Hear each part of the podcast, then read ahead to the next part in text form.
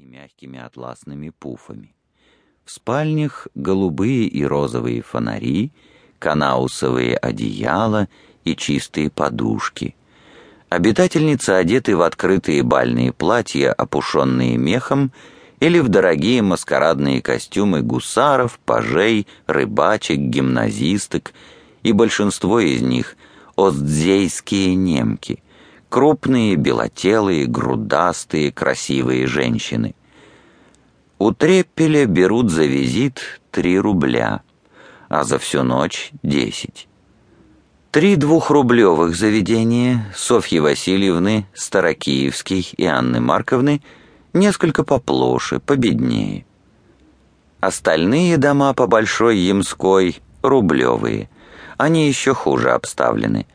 А на Ямской, которую посещают солдаты, мелкие воришки, ремесленники и вообще народ серый, и где берут за время 50 копеек и меньше, совсем уж грязно и скудно.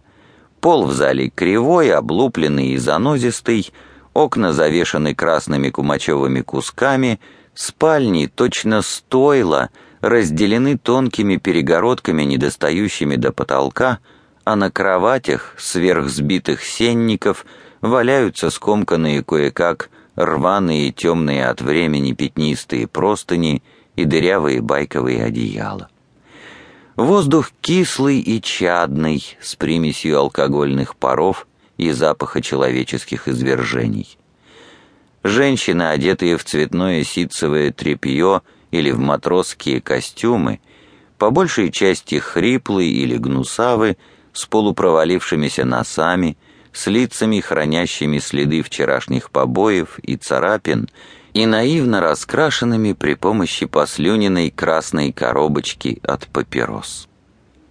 Круглый год, всякий вечер, за исключением трех последних дней Страстной недели и кануна Благовещения, когда птица гнезда не вьет и стриженная девка косы не заплетает, едва только на дворе стемнеет, зажигаются перед каждым домом над шатровыми резными подъездами висячие красные фонари.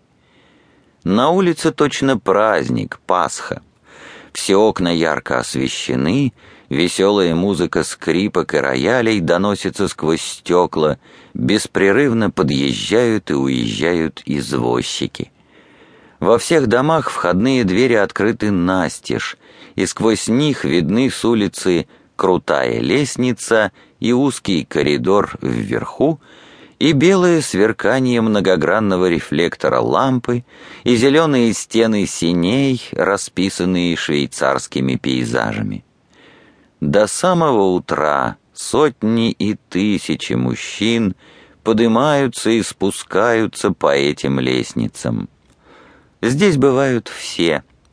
Полуразрушенные слюнявые старцы, ищущие искусственных возбуждений, и мальчики, кадеты и гимназисты, почти дети, бородатые отцы семейств, почтенные столпы общества в золотых очках — и молодожены, и влюбленные женихи, и почтенные профессоры с громкими именами, и воры, и убийцы, и либеральные адвокаты, и строгие блюстители нравственности педагоги, и передовые писатели, авторы горячих страстных статей о женском равноправии, и сыщики, и шпионы, и беглые каторжники, и офицеры, и студенты, и социал-демократы, и анархисты, и наемные патриоты, застенчивые и наглые, больные и здоровые, познающие впервые женщину, и старые развратники, истрепанные всеми видами порока,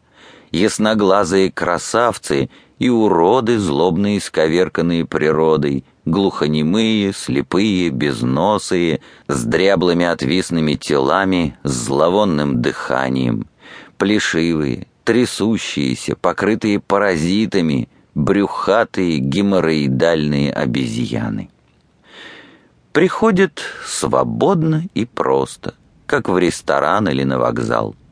Сидят, курят, пьют, судорожно притворяются веселыми, танцуют, выделывая гнусные телодвижения, имитирующие акт